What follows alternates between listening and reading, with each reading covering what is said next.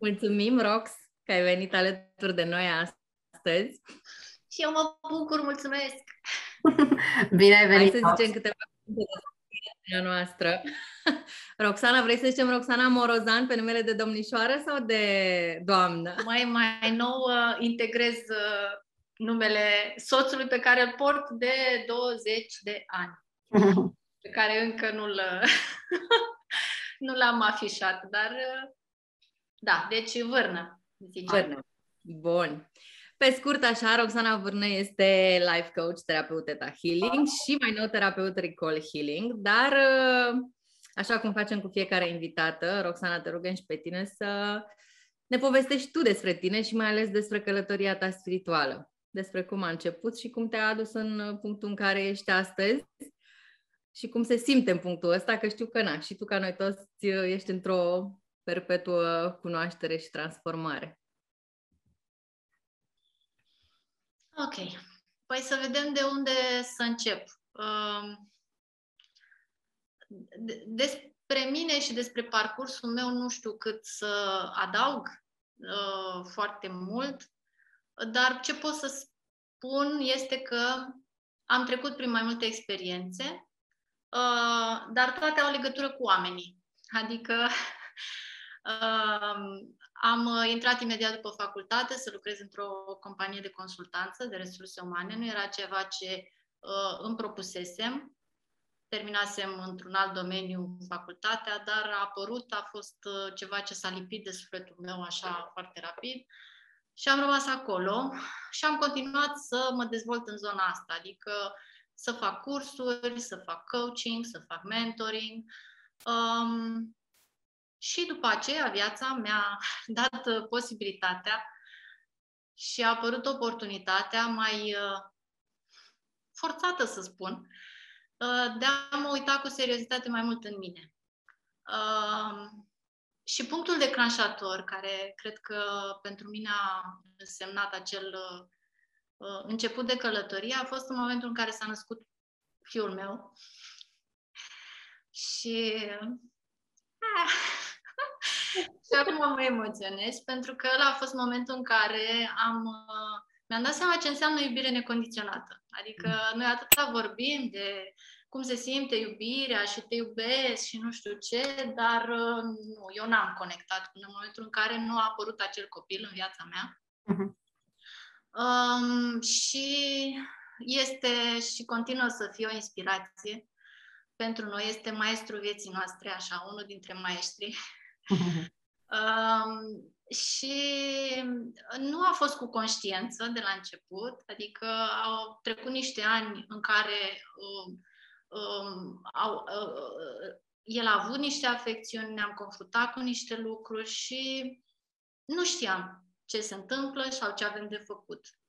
Uh, la un moment dat a fost uh, o chestiune, sau mă rog, funny sau mai puțin funny, în sensul în care ne-am dat seama că vedeam la el niște comportamente care nu, ziceam, nu, nu, nu sunt ceea ce ne-am dorit. Mm. De unde au apărut? Și uh, a fost momentul ăla în care am zis, dragă, am stricat copilul. Deci, ce facem acum? Și niște oameni înțelepți, că pe vremea aia uh, noi deja eram în domeniul ăsta, lucram cu oameni, lucram cu comportamente, uh, au zis, băi, uitați-vă la voi, pentru că ăsta este punctul de plecare. Ceva din ce faceți voi, el vă arată, el vă reflectă, el vă oglindește. Și așa am început călătoriile noastre, individuale, fiecare părinte, așa în felul lui, dar acolo a fost punctul de plecare, care a fost greuț, adică greu de acceptat, cu multă vinovăție, că ce am făcut, ce se întâmplă. Așa, după cât să fie, doisprezece ani, unsprezece ani mai târziu, vreau să vă spun fără, așa, că e bine, adică gata, lucrurile se rezolvă. Important e să fii conștient și prezent și atent la ce mesaje primești în orice clipă. Deci și n-ai stricat copilul, nu? L-ai stricat copilul, în concluzie. Mai, vă mai povestește el, dacă vrea, în ce, că o să vă mai povestesc așa cam care e interacțiunea cu el și cam cum reacționează la tot ce fac eu și la noutățile uh, în terapie pe care eu le descoper și normal că mă duc să le împărtășesc și zice, da, hai mami, zi, ce mi-ai mai făcut? Sau de ce mă port eu într-un fel? Hai, zi! Um, Și a fost o perioadă cu suișuri și coborâșuri, în sensul în care uh, n-am știut de unde să o apucăm, am încercat niște lucruri, șase luni mai târziu eu eram, nu funcționează, adică de ce nu funcționează? Și așa mai departe. Și la un moment dat, uh, printr-un concurs de împrejurări, am descoperit Theta Healing. Uh, și ăla a fost punctul care pentru mine a însemnat un switch major de tot în viață, adică viața mea s-a transformat. Da. La început cu multe hopuri și voi, mă rog, Maria știe că a fost alături de exact. Parcurs.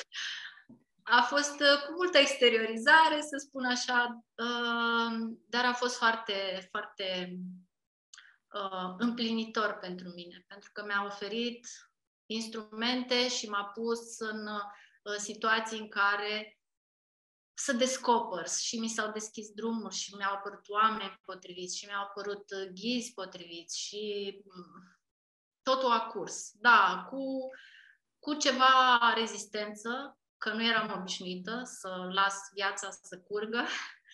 Trebuia să fie cu decizie, trebuia să fie cu control, trebuia să fie cu multă analiză, cu foarte multă minte, pentru că așa eram obișnuită, așa era zona de business, așa era uh, partea asta de corporație, adică era ceva complet nou. Deși acum când stau să mă gândesc și să mă uit în spate, eu am fost atrasă de zona asta, de uh, a descoperi oamenii, de a sprijini oamenii, de a înțelege cum funcționează subconștientul și așa mai departe, de foarte devreme. Adică eu eram la o facultate economică, dar primele cărți pe care mi le-am luat din bursa mea au fost dicționari de psihologie, um, amintiri, vise, reflexii a lui Jung. Minunată carte. Niște Freud, adică uh-huh. cam astea erau. Și de atunci au tot... S-au uh-huh. tot uh, Aș vrea să te întreb ceva. Ai zis mai devreme că la un moment dat ai lăsat viața să curgă. Când ți-ai dat seama că lași viața să curgă și care e schimbarea m- conștientă uh, față de momentul când încercai să păstrezi controlul și apoi când ai lăsat lucrurile să se întâmple? Eu nu pot să pun un punct. Adică nu pot să zic clar a fost în momentul X. A fost un proces în care... De fapt, am realizat că în momentul în care nu mai opun rezistență, în momentul în care nu mă mai lupt, în momentul în care nu mai uh, uh, mă încăpățânez, la mine a fost o încăpățânare în uh, a înțelege și în a păstra anumite automatisme, în momentul ăla mi-am dat seama că e mult mai ușor să trăiesc. Adică lucrurile se întâmplă mai ușor, uh, vin către tine informații, oameni, uh, ajutor, uh, uh, abundență, vin, pur și simplu vin. Și nu pot să spun că a fost un moment în care mi-am dat seama că gata, acum am lăsat. În continuare nu las viața să curgă în, în totalitate și adică sunt conștientă de chestia asta. Dar ceea ce mi-aduce foarte multă bucurie sunt momentele în care sunt conștientă că am alegerea asta. Uh-huh. Și Uh, fac această alegere. Uh, nu, nu e tot timpul, nu e... Adică eu cred că mai am ceva de stat pe pământul ăsta uh, în care să experimentez viața sub diverse forme și să descoper diferite aspecte ale ei și așa că încă, încă mai există provocare, încă mai există întrebări, încă... Am înțeles. Spuneai mai devreme că atât tu cât și soțul ați înțeles la un moment dat nevoia de a face saltul ăsta către a vă înțelege pe voi înși vă și implicit pe alții și pe copii și așa mai departe. Și te-aș întreba cât de important a fost în cazul tău și cât de important crezi că este prin filtrul poveștii tale ca ambii parteneri să se acordeze din punctul ăsta de vedere al evoluției și al deschiderii Către, către mai mult, până la urmă. um, eu cred că e suficient ca măcar unul dintre părinți să fie conștient. Adică ăsta e punctul de plecare și cumva vreau să încurajez pe oricine este în drumul ăsta, pentru că întâlnesc și eu oameni care vin și spun, da, da, partenerul sau partenera nu este o sută la sută deschisă sau deschis și nu cred că ar accepta. Și am zis, ok, mergi pe drumul ăsta, adică dacă tu crezi, dacă ai suficientă încredere, credință că este ceea ce este benefic pentru tine, pentru copil, mergi pe drumul ăsta și la un moment dat celălalt fie te va urma, fie va alege o altă variantă. Dar în orice caz va fi înspre ceva mai bine. Pentru noi a fost, pentru mine personal a fost de foarte mare ajutor. Pentru că având un om lângă care e, te atenționează, care îți spune, care îți dă feedback, care, și cu care te poți consulta, noi aveam ședințe în bucătărie, adică după ce culcam copilul era, hai la ședință să vedem ce s-a întâmplat, ce am făcut, cum am făcut. Uh, și m-a ajutat foarte mult. Dar nu a fost tot timpul în flow, adică fiecare dintre noi vine cu un background, vine cu educație, vine cu un context din familie, cu anumite modele de educație. Și eu eram cu cărțile, adică eu eram, trebuia să citesc, hai să vedem, științific, deci cum crește copilul. El era mai pe intuiție. Um, um, eu aveam o anumită abordare de a, a, a lăsa în anumite momente, după care venea partea cealaltă și spunea nu, nu, nu, nu, nu trebuie să lăsăm. Adică au fost multe reglaje, multe momente în care nu am fost o sută la sută sigur că ceea ce facem este potrivit, dar am, am mers înainte și um, ca un mesaj așa pentru orice părinte care consideră că e nevoie să facă ceva cu copilul, începeți cu voi, dragilor. Începeți cu voi, uitați-vă la voi, vedeți ce aduceți din spate, vedeți care sunt tiparele de uh, a crește copilul, tiparele, uh, programele, credințele cu care ai crescut, în care uh, crezi foarte puternic, că nu există, nu există altfel, nu există o altă variantă și contestă. Începe să le contești, începe să spui, dar oare e valabil, dar oare e potrivit, dar oare este binele sau ceea ce am interpretat eu despre, la un moment dat în viața mea că este bine pentru mine, este valabil și pentru copilul meu, pentru că trăim niște vremuri și copiii din ziua de azi, asta e perspectiva mea, perspectiva pe care am primit-o și mi se confirmă cumva, e că ei vin cu un alt set, cu altă dotare. Adică poate la nivel fizic, mi se pare că sunt la fel, nu sunt la fel. Au, au o altă structură, au o altă înțelegere a vieții, au o altă, o altă tendință de a se raporta la cei din jur. De, uh, vă dau un simplu exemplu. Noi uh, cumva am fost obișnuiți foarte mult să analizăm. Am fost foarte mult obișnuiți să vorbim. Poate, unii dintre noi. Nu despre emoții, asta e un alt, un alt, o altă poveste. Nu despre emoții. Nu, nu, nu, dar să vorbim mult, să vorbim, da. Să analizăm, să disecăm lucrurile. Um, și copilul meu foarte devreme, foarte devreme zic acum, poate târziu, dar nu știu, devreme pentru mine am considerat. Pe undeva pe la doisprezece treisprezece ani eu spunea... Um, Și asta mi-a spus-o vis-a-vis uh, uh, de credință, de credință în Dumnezeu. Uh, noi nu l-am crescut uh, pe el uh, în, în zona asta neapărat, adică nu făceam ceea ce probabil că majoritatea oamenilor fac, se duc din când în când la sărbători, la biserică, au o conexiune într-un anumit fel cu uh, divinitatea. Doar că în momentele în care eu am început să lucrez, Theta Healing despre asta e, adică lucrezi anumită parte în zona conștientă, după care predai divinității și doar observi cum divinitatea lucrează. Și uh, pentru cine nu știe, în Theta cer perspective și cer eliberări. Și când lucram cu el, la un moment dat se oprește și îmi spune hmm, mami, tu nu prea ai credință așa în Dumnezeu. Și eu eram, cum? Tu nu vezi ce fac în fiecare zi și cum? Da, tu crezi că Dumnezeu nu înțelege care e intenția ta? Adică crezi că trebuie să-i spui așa, cuvânt, cuvânt, ce are de făcut și cum să facă?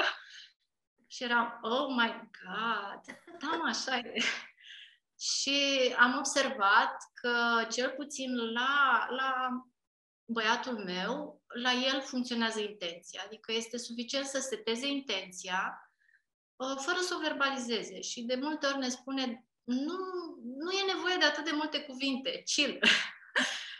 Adică e, e suficient să transmiți la un alt nivel. Și eu chiar cred că ăsta va fi viitorul la un moment dat. Vom comunica la modul ăsta energetic, vom comunica da. mult prin intenție, prin vibrație și uh, nu spun că vom renunța la cuvinte, mi se pare o, o componentă importantă, dar am cerut în momentul ăla perspectiva uh, și un fel de acordare la frecvențele lor, generației care vine, pentru că au alt mod de a comunica, au alt mod de a integra lucrurile, au alt mod de a manifesta. O fac intuitiv, o fac natural, o fac atât de um, ușor, de autentic, încât um, am avut momente în care spuneam, eu m-am dus să am știu câte cursuri, să văd cum se face manifestarea și tu vii și mi explici intuitiv cum ai făcut tu și la tine funcționează în secunda numărul doi, adică la el este ziua doi trei, se întâmplă. Da, pentru că nu se îndoiește și pur și simplu știe. Exact. Da. La fel am avut de câțiva ani, tot studiez, na, așa sunt obișnuită eu, să studiez, să citesc cu fizica cuantică, cu observatorul, cu um, uh, fractale și așa mai departe. Și încercam să-i povestesc din ce am înțeles eu, adică era mult ce am descoperit. Și venea și se da, dar e evident, mamă, că așa este, adică, serios. Și mi se pare incredibil, mi se pare foarte, foarte fain. Deci ar fi minunat să ne ascultăm mai mult copiii, cred. Mm. Ce frumos ai spus. Aș vrea să te întreb uh, ceva. Uh, e o întrebare care mie îmi place. Ce ai descoperit tu cel mai important despre tine în această călătorie de autocunoaștere? Ah. Important sau urât? Cum vrei?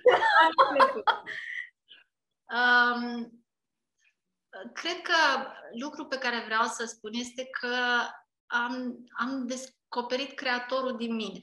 Mm. Asta mi se pare mega important. M-am îndoit foarte mult. Am, am predat mult din puterea mea în diverse ocazii sau mi s-a spus că nu sunt suficient de uh, bună, pregătită, ce vreți voi, ca să. Uh, după care au venit credințele din zona de religie în care uh, se spun destul de multe lucruri vis-a-vis de uh, Uh, ideea asta de a fi creator. Și mi-am dat seama și am descoperit uh, partea asta. Și mi se pare minunată.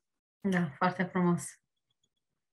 Ana, vrei să întrebi? Co-creator, să zicem co-creator, dar și creator. Adică în anumite domenii chiar simt că ceea ce uh, se întâmplă în jurul meu, realitatea pe care la care am acces, pe care o percep, este ca urmare a ceea ce e în mine.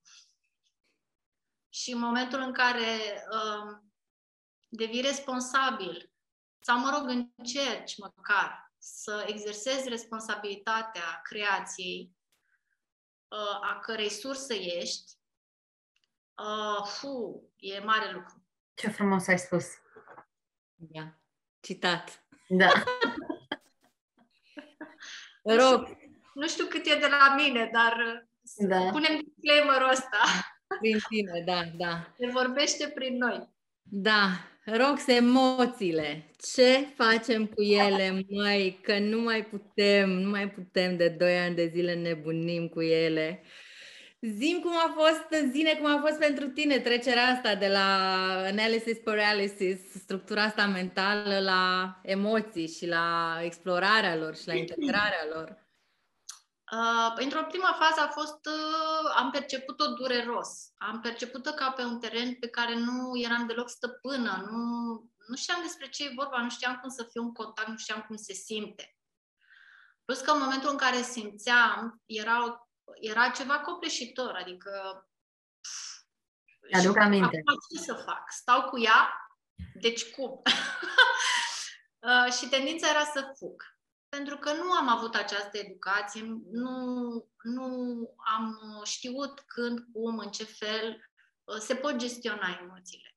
Uh, ce, am mai, ce am învățat în perioada asta și ce m-a ajutat foarte mult uh, uh, a fost că e ok să simți. E ok să simți și um, e ok să se manifeste emoțiile astea. Și uh, e o gamă foarte largă de emoții prin care putem să trecem. Faza uh, mai puțin plăcută este că un moment, momentul declanșator, momentul prezent, în care apare o anumită emoție, atrage, sau în momentul în care te conectezi la ea și te conectezi la... Uh, eu zic, la un câmp, la un egregor al emoției respective, la nivelul respectiv, încep să descarci tot ceea ce nu ai putut elibera în viața asta sau în alte aspecte ale tale, sau tot ce nu a putut să elibereze și nu se poate elibera din familie, mm-hmm. din grup, din țară, de pe planetă. În funcție de cât poți să duci, vine la tine. Adică e ca și când te-ai mufa, ai pune cablu și ai descărca informație. Exact. Și vine, și vine, și vine. Și îți vin tot felul de gânduri. Și îți dai seama că unele sunt ca urmare a unor experiențe trăite, altele vin din neant. Adică, și dau un foarte scurt exemplu legat de situația asta cu, cu conflictul mm-hmm. din care trecem acum. Foarte multe persoane au descărcat în momentul ăsta informații din ale strămoșilor care au trecut prin război. Adică mă trezesc cu oameni care vin și au frici și au o, o, o... Adică vorbesc despre foamete, vorbesc despre... Și spun, da, dar tu ai trăit asta? Nu! Păi și atunci de unde știi cum e foametea? Cum, deci de unde știi că e dureros? De unde știi că e... e E, e o problemă cu o astfel de situație. Um, și atunci, revenind la uh, conectare, um, emoțiile pur și simplu vin. În momentul ăla vin către tine. Și acum, întrebarea Anei, Maria, cum facem? Cum le gestionăm? Păi, în primul rând, le acceptăm că sunt dragele de ele. Adică, reacția... M- a mea multă vreme a fost să fug de emoția respectivă, să caut să-mi deturnez atenția, să mă uit în altă parte, să uh, nu o recunosc, să spun nu e a mea, nu e a mea, nu, e, nu există așa, trebuie să fie altceva sau ceva în neregulă cu mine. Nu e nimic în neregulă cu noi, e normal să simțim emoții, e normal să primim emoțiile respective. Uh, chiar uh, gândindu-mă la discuția de astăzi, mi-am amintit de Paul Ekman, care este unul dintre psihologii care a studiat foarte mult emoțiile uh, și care uh, le-a tradus cumva în limbajul non-verbal, adică a uh, analizat modul în care noi exprimăm emoțiile, indiferent de educație, de cultură, de locul în care am fost crescuți. El a trăit și a făcut cercetări mulți ani de zile în Papua Noua Guinee, analizând populația de acolo care nu avea acces la ceea ce avem noi acces și a observat că la nivel de microgesturi emoțiile sunt la fel, adică le exprimăm la fel, ceea ce înseamnă că e o informație din noi. Și... Uh, Uh, uh, într-una din, uh, din cărțile care mie mi-au plăcut foarte mult, am citit despre Paul Ekman că a avut această discuție cu Dalai Lama, legată de, ok, ce facem cu emoțiile astea care vin și nu-s plăcute și gândurile care nu-s plăcute. Și au fost de acord amândoi, dragii de ei, mă gândesc că ori știe ei ce se întâmplă, că nu ai cum să controlezi asta în totalitate, adică nu ai cum să le respingi. Și varianta care există este să le accepti că vin și după aia să le dai let go. Exact. În funcție de antrenamentul pe care îl ai. Și aici asta e. Este vorba despre antrenament, prezență, conștiență. Um, uh, durata în care o emoție se manifestă din, a, din foarte mult devine din ce în ce mai restrânsă. Și cu cât uh, există acest antrenament conștient făcut, uh, pentru unii, mai uh, sus așa să spunem, pe scala conștiinței, eliberarea este instantanea. Adică am văzut-o, am văzut că vine la mine, sau un gând, sau o emoție, și am eliberat-o. I-am dat voie să, pleacă mai, să plece mai departe. Pentru că până la urmă noi suntem ca niște, uh, ca niște recipiente, ca niște canale. Cu cât permitem mai ușor să treacă prin noi, cu atât ne va fi mai bine.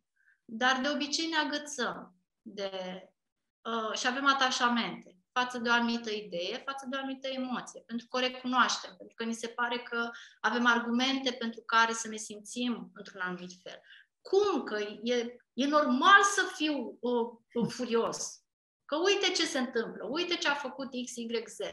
Doar că în momentul în care mă aduc în momentul prezent toate argumentele astea, toate experiențele neplăcute, tot, tot ce m-a înfuriat pe mine la un moment dat, relativ la o situație sau la o persoană, nu fac decât să alimentez emoții. Și aici este, de fapt, cred că switch-ul major sau conștientizarea majoră pe care e nevoie să o faci, că toată experiența trecută nu are legătură cu momentul prezent. Așa e. Dar atâta vreme cât există acumulate emoțiile astea, au nevoie de un anumit timp în care să fie eliberate. Și atunci durează, în funcție de fiecare dintre noi, cât timp se uh-huh. eliberează. Te rog să ne spui câte ceva despre Recall Healing, care știu că este una din terapiile dragi ție acum. Uh, mă gândeam cum am ajuns la Recall Healing. Nu mai știu să spun cum am ajuns la Recall Healing, pentru că la un moment dat la mine s-au tot deschis așa variante. Uh, Recall Healing-ul este o combinație care pune la un loc mai multe abordări. Uh, pune la un loc... Uh, uh,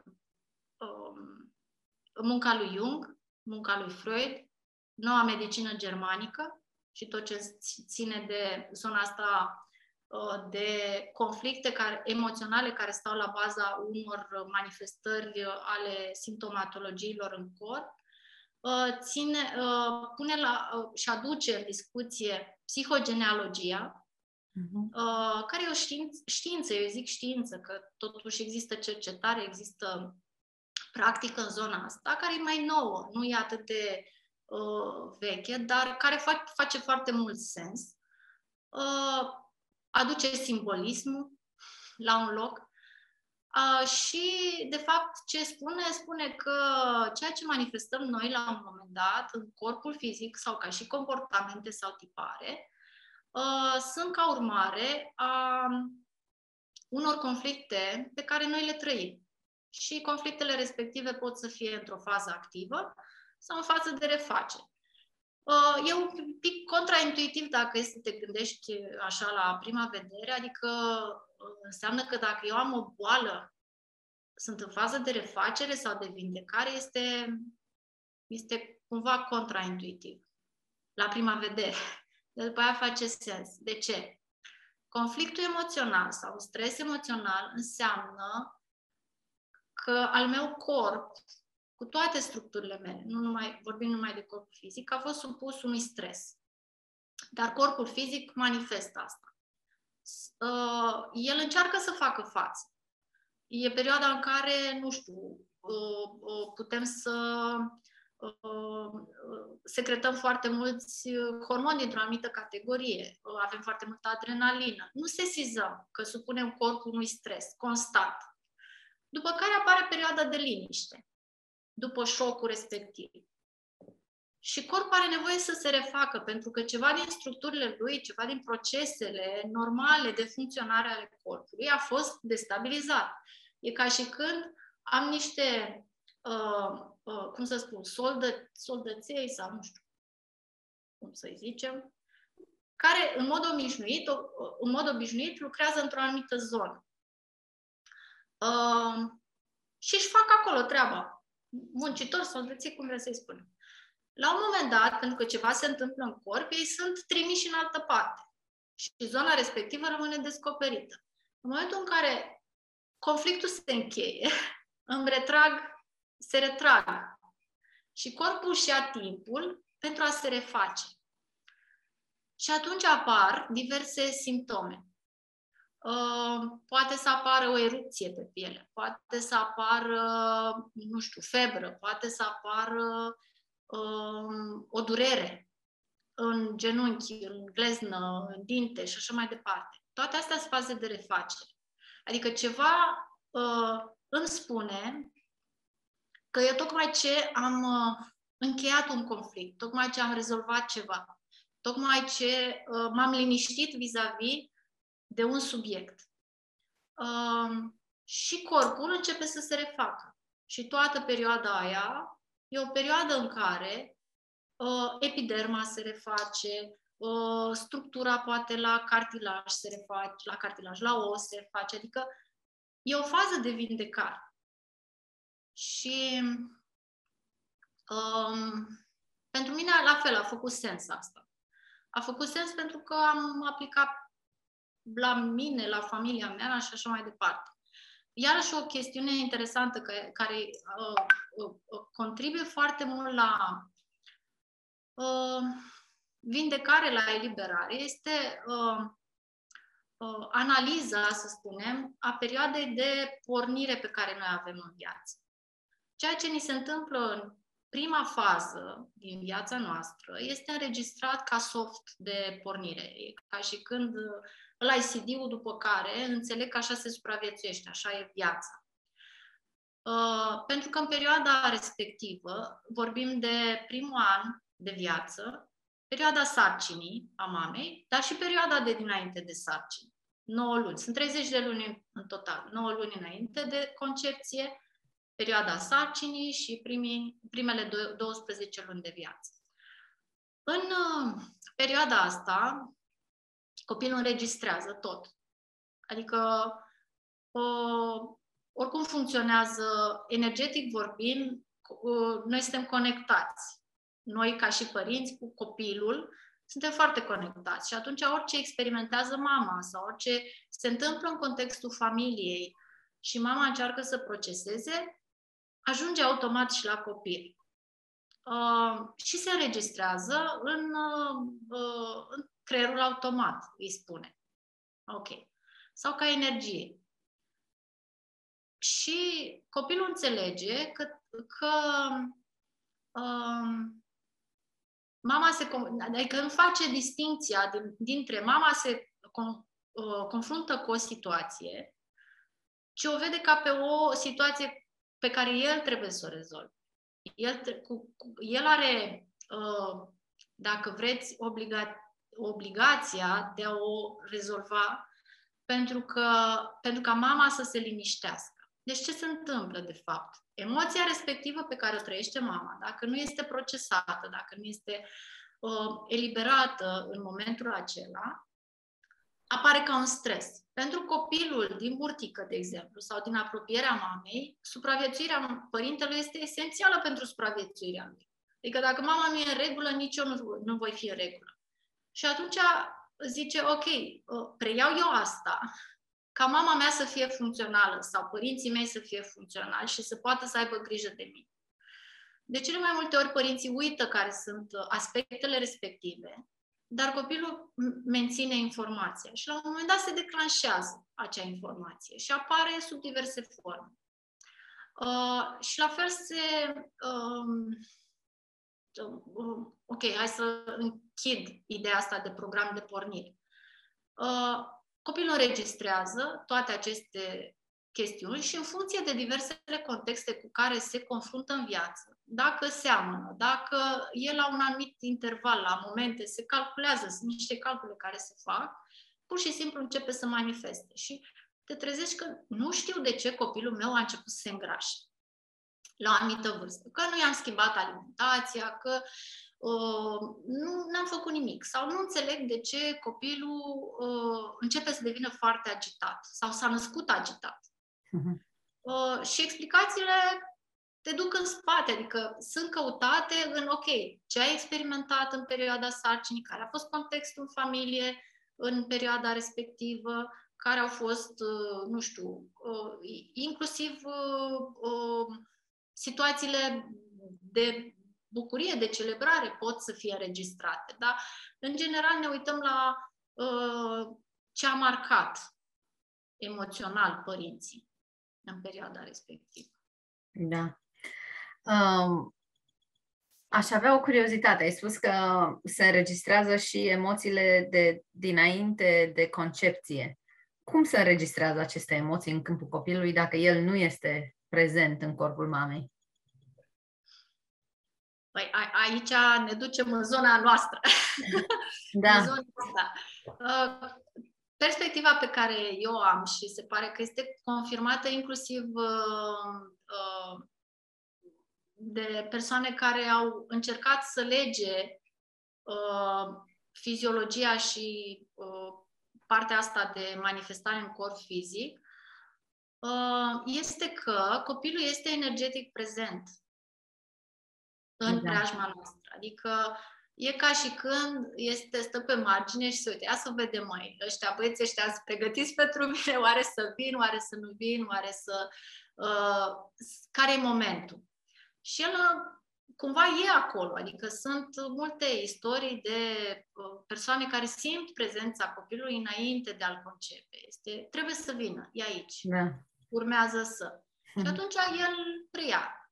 Plus că eu cred că, um, iarăși, o perspectivă pe care o am acum, ca urmare a experiențelor pe care le-am trăit și pe care le-am văzut alături de oamenii cu care lucrez, este că noi, noi păstrăm cumva și dăm mai departe informațiile.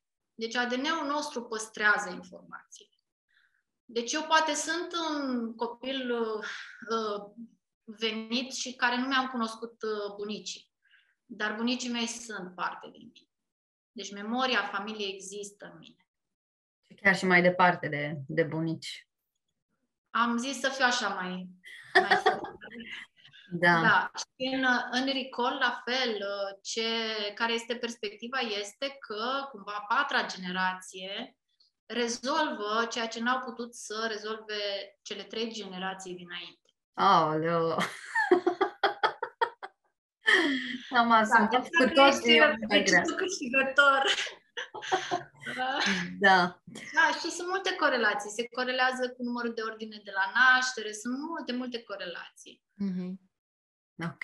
Roxa, aș vrea să te întreb cum a fost pentru tine trecerea asta de la a lucra cu prieteni, cunoscuți și așa mai departe, la a fi terapeut, domnule, cu acte în regulă, de câteva luni bune, și ce alte porți a deschis experiența asta către a te înțelege pe tine, către a înțelege pe oameni? Ce înveți, ce ai învățat din lunile astea de, de interacțiune directă cu oamenii în calitate de terapeut? Um, uh, trecerea pentru mine, um, nu știu cum, eu parțial făceam asta, adică prin faptul că făceam coaching, uh, cuveam, avea, aveam, eram în conexiune cu situațiile de viață ale celor cu care lucram. Uh, diferența a fost în uh, metodele pe care le foloseam. Adică am trecut uh, și cu unii dintre clienții care au lucrat în business, am trecut în zona asta. Adică a fost o trecere așa, cu unii dintre ei naturală, în care am spus, nu vrei să cunoști și perspectiva asta și să vezi cum funcționează pentru tine, să vezi dacă funcționează, să vezi dacă rezonezi cu treaba asta. Deci o parte din... Uh, uh, trecere s-a făcut așa, natural. Adică am început să introduc în cursuri, de exemplu, pastile de gestionare de emoții, în care am introdus anumite elemente din zona asta. După care făceam un soi de mini-meditații, dar nu erau meditații așa cum, mă rog, le poate percepe lumea, dar un soi de centrare, un soi de echilibrare, pe care le-am început, am început să le fac în cursuri. Uh, trecerea, cum să zic, a fost după ce mi-am lucrat fricile legate de ce înseamnă să lucrezi și să fii terapeut. Adică, pentru mine, uh, a fost și acolo un proces. Uh, dar, cumva, în mine există această informație. În mine exista mereu informația. Mm-hmm. Că aici este menirea și calea și că uh, nu vreau să folosesc neapărat cuvinte mari, dar eu chiar cred că putem vindeca prin noi. Ce eu prin cred? Energia pe care o transmitem, prin, mm-hmm. uh, prin felul nostru de a fi. Deci pur și simplu prin uh, faptul că uh, în noi există un oarecare echilibru și în noi există o oarecare intenție de a, de a face bine, de a transmite bine, de a uh, aduce pace și armonie. Exact. Uh, și la fel, asta m-a ajutat. Am depășit uh, blocaje legate de oare fac bine, de oare întreb, de oare e potrivit și atâta... Atâta vreme cât le-am lăsat pe astea un pic mai... Am lăsat controlul și mintea și am permis să fiu canal, lucrurile au curs. Dar a venit și cu foarte mult. Adică eu chiar am, consider că am investit timp în a accesa, în a înțelege, în a aduce niște instrumente pe care pot să le... pe care inițial am testat pe mine sau pe cei apropiați și după aia am zis ok, acum... pot să le dau mai departe să mă simt suficient de confortabil. Încă mai am zone, adică în zona de recall sunt în practică, sunt în formare, nu e, nu e terminată treaba, dar e, e prezent acolo. Aș vrea să ne spui puțin ce înseamnă să fii canal, că poate e cineva care are nevoie să audă asta azi.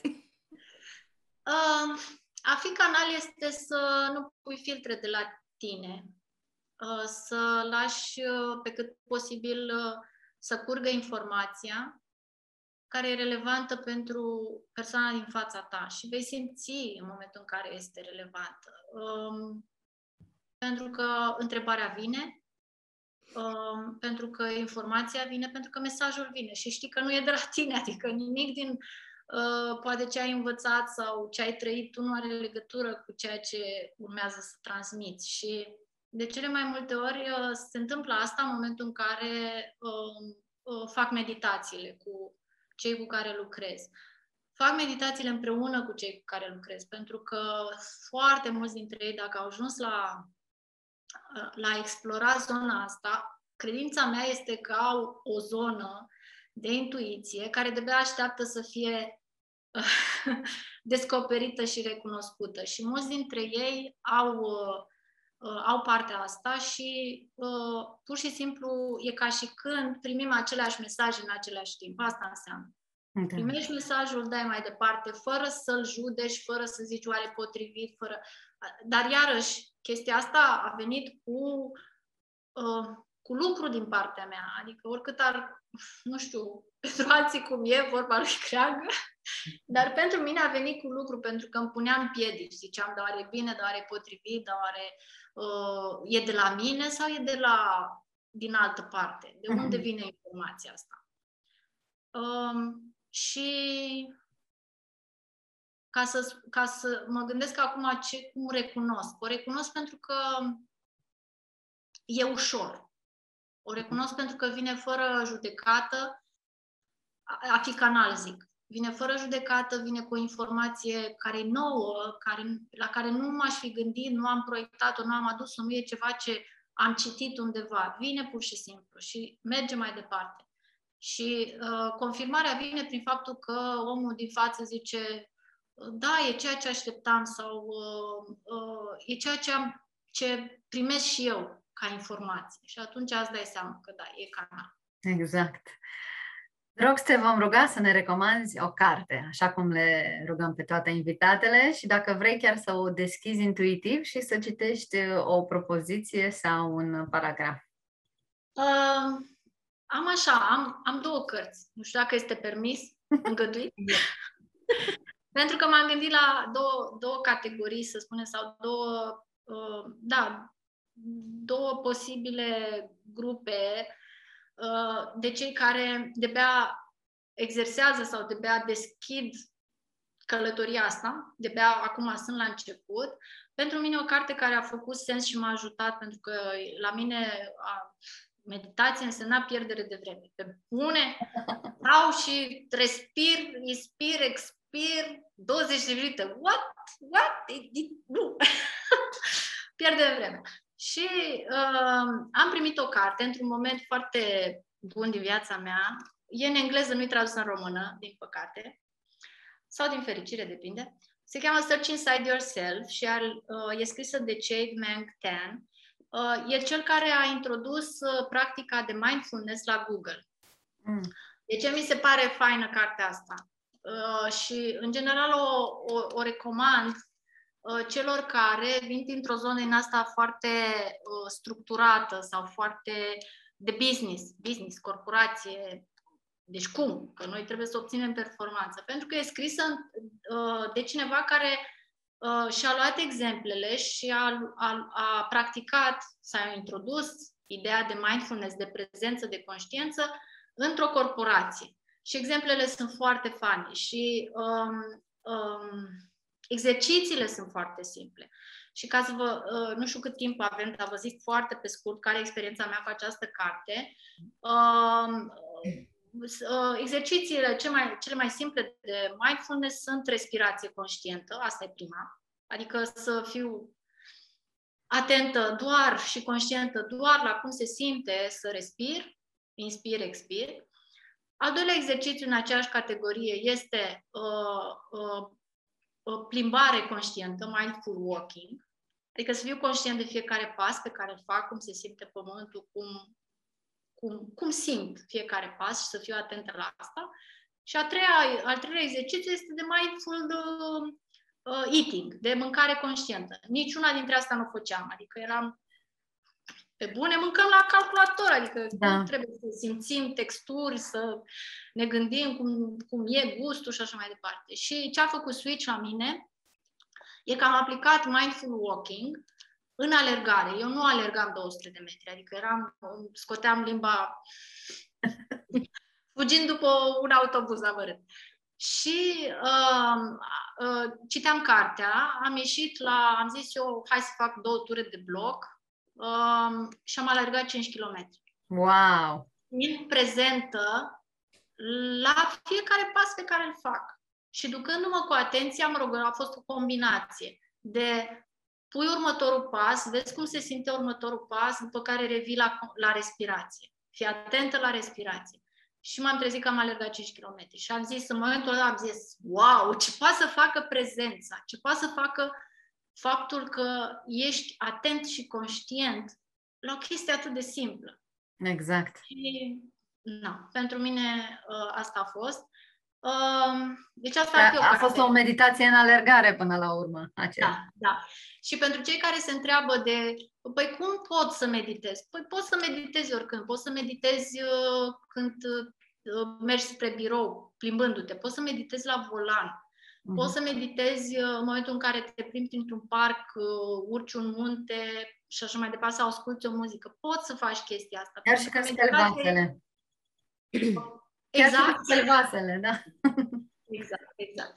Deci cartea asta oferă foarte uh, faine exerciții de cum poți să gestionezi anumite lucruri și sunt foarte ușor de aplicat. Deci Bun. E foarte fain ca și început. Uh, nu știu dacă să vă citesc din ea. Citește-ne din care... a doua, dacă e în limba română. Dacă e. Da. Așa. A doua... E din altă categorie. Este Biblia Îngerilor. Oh, ce o am și eu, da. Nu știu dacă a mai fost recomandată. Nu. No.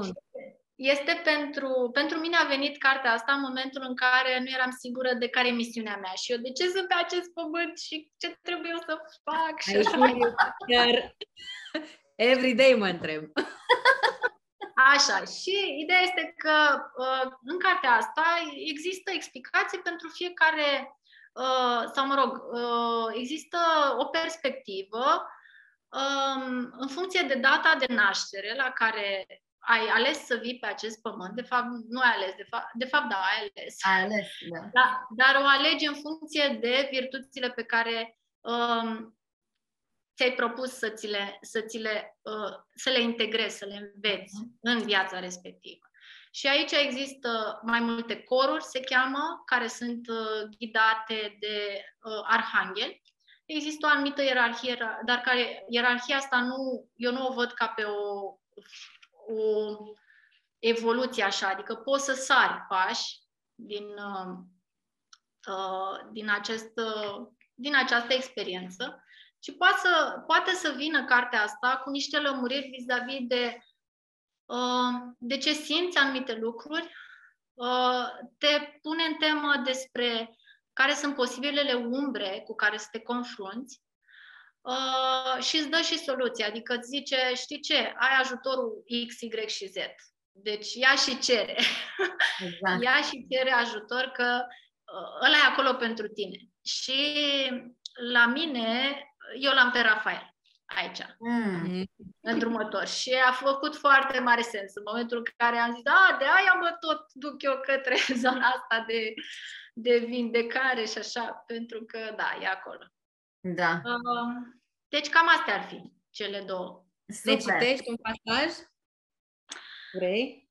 Uh, hm, s-a deschis la Îngerul Păzitor, Îngerul Personal și Ghidul Spiritual. Și zice așa, într-o zi am înțeles că pentru a ajuta pe măsură ființa umană, era nevoie ca un înger să se ocupe de etapele evoluției sale și un altul să-i fie mereu alături. Fiecare ființă umană are așadar un înger păzitor, numit și înger al luminii sau înger de naștere, care este atribuit în funcție de data de naștere. În plus, fiecare ființă umană are propriul înger personal. Acesta este conectat la energia îngerului păzitor. Poate să aibă un nume comun, după cum poate să aibă și un nume vibrator sau un nume de lumină, dacă vreți. Acest înger personal vă protejează de la naștere până la moarte și se poate să se fi încarnat mai înainte. Anumiți îngeri personale își asumă din când în când funcția de ghid spiritual principal, dar acesta este un caz excepțional. De obicei, pe lângă ghidul vostru spiritual principal, deci avem multe ajutoare, asta e da. esența, sufletul vostru lucrează împreună cu diversi ghizi spirituali de trecere. Acești ghizi vin către voi pentru a vă ajuta în diversele obligații complexe ale existenței voastre. Uniune de dragoste, educația copiilor, deschidere spirituală, muncă, mutare, criză și așa mai departe. Acești ghizi spirituali secundari pot să fie fie membrii decedați din familia voastră sau din viețile voastre anterioare. Astfel e foarte uzual să fiți înconjurat de un înger păzitor, de un înger personal, de un ghid spiritual principal, de doi ghizi spirituali secundari, precum și de un părinte decedat. Îngerii, ghizii și ființele dragi care au murit vă înconjoară și vă protejează constant. Vin și pleacă. Nu sunteți niciodată singuri. Camera e plină, tot timpul. Da. Da. Da. Uh, îți mulțumim, Rox. Uh, și... Ne-am adus aminte acum să facem o încheiere cu o binecuvântare în light language, da. Pentru că în alte dăți am uitat. Vom cere transmisiunea cea mai potrivită pentru noi trei, dar și pentru cei care ne ascultă. Și câtă saia, câtă câtă suia, câtă teia, câtă cuduia, câtă seia, câia, e câtă sa, e câtă, e câtă cuia, câtă cuisa, câtă chisia, anne, câtă cuia, câtă chisia, e câtă sa, ia câtă sa, ia câtă sa, ea, ea, ea, uci câtă suiu, uie, ea, ea, ea. Mulțumim, mulțumim, mulțumim. Mi-a plăcut mișcarea asta de flux, așa, s-a potrivit cu discuția cu Rox. Mulțumim, Rox, că, că ne-ai împărtășit, ne-am simțit foarte bine ascultându-te și am da. simțit foarte multă liniște. Mulțumim! Mulțumim! Mulțumesc și eu că îmi permiteți să fiu așa prezentă. Cu toate emoțiile, da? Cu toate emoțiile, exact. Cu toate emoțiile care vin și pleacă, vin și pleacă, suntem aici prezenți. Da. Ce să vă zic? Multă iubire, lumină și... inspirație din uh, cele mai înalte planuri, potrivite pentru fiecare dintre cei care ascultă sau uh, vă urmăresc să Mulțumim. primească. Să fie, să fie. Mulțumim! La revedere pe data viitoare! Pe curând!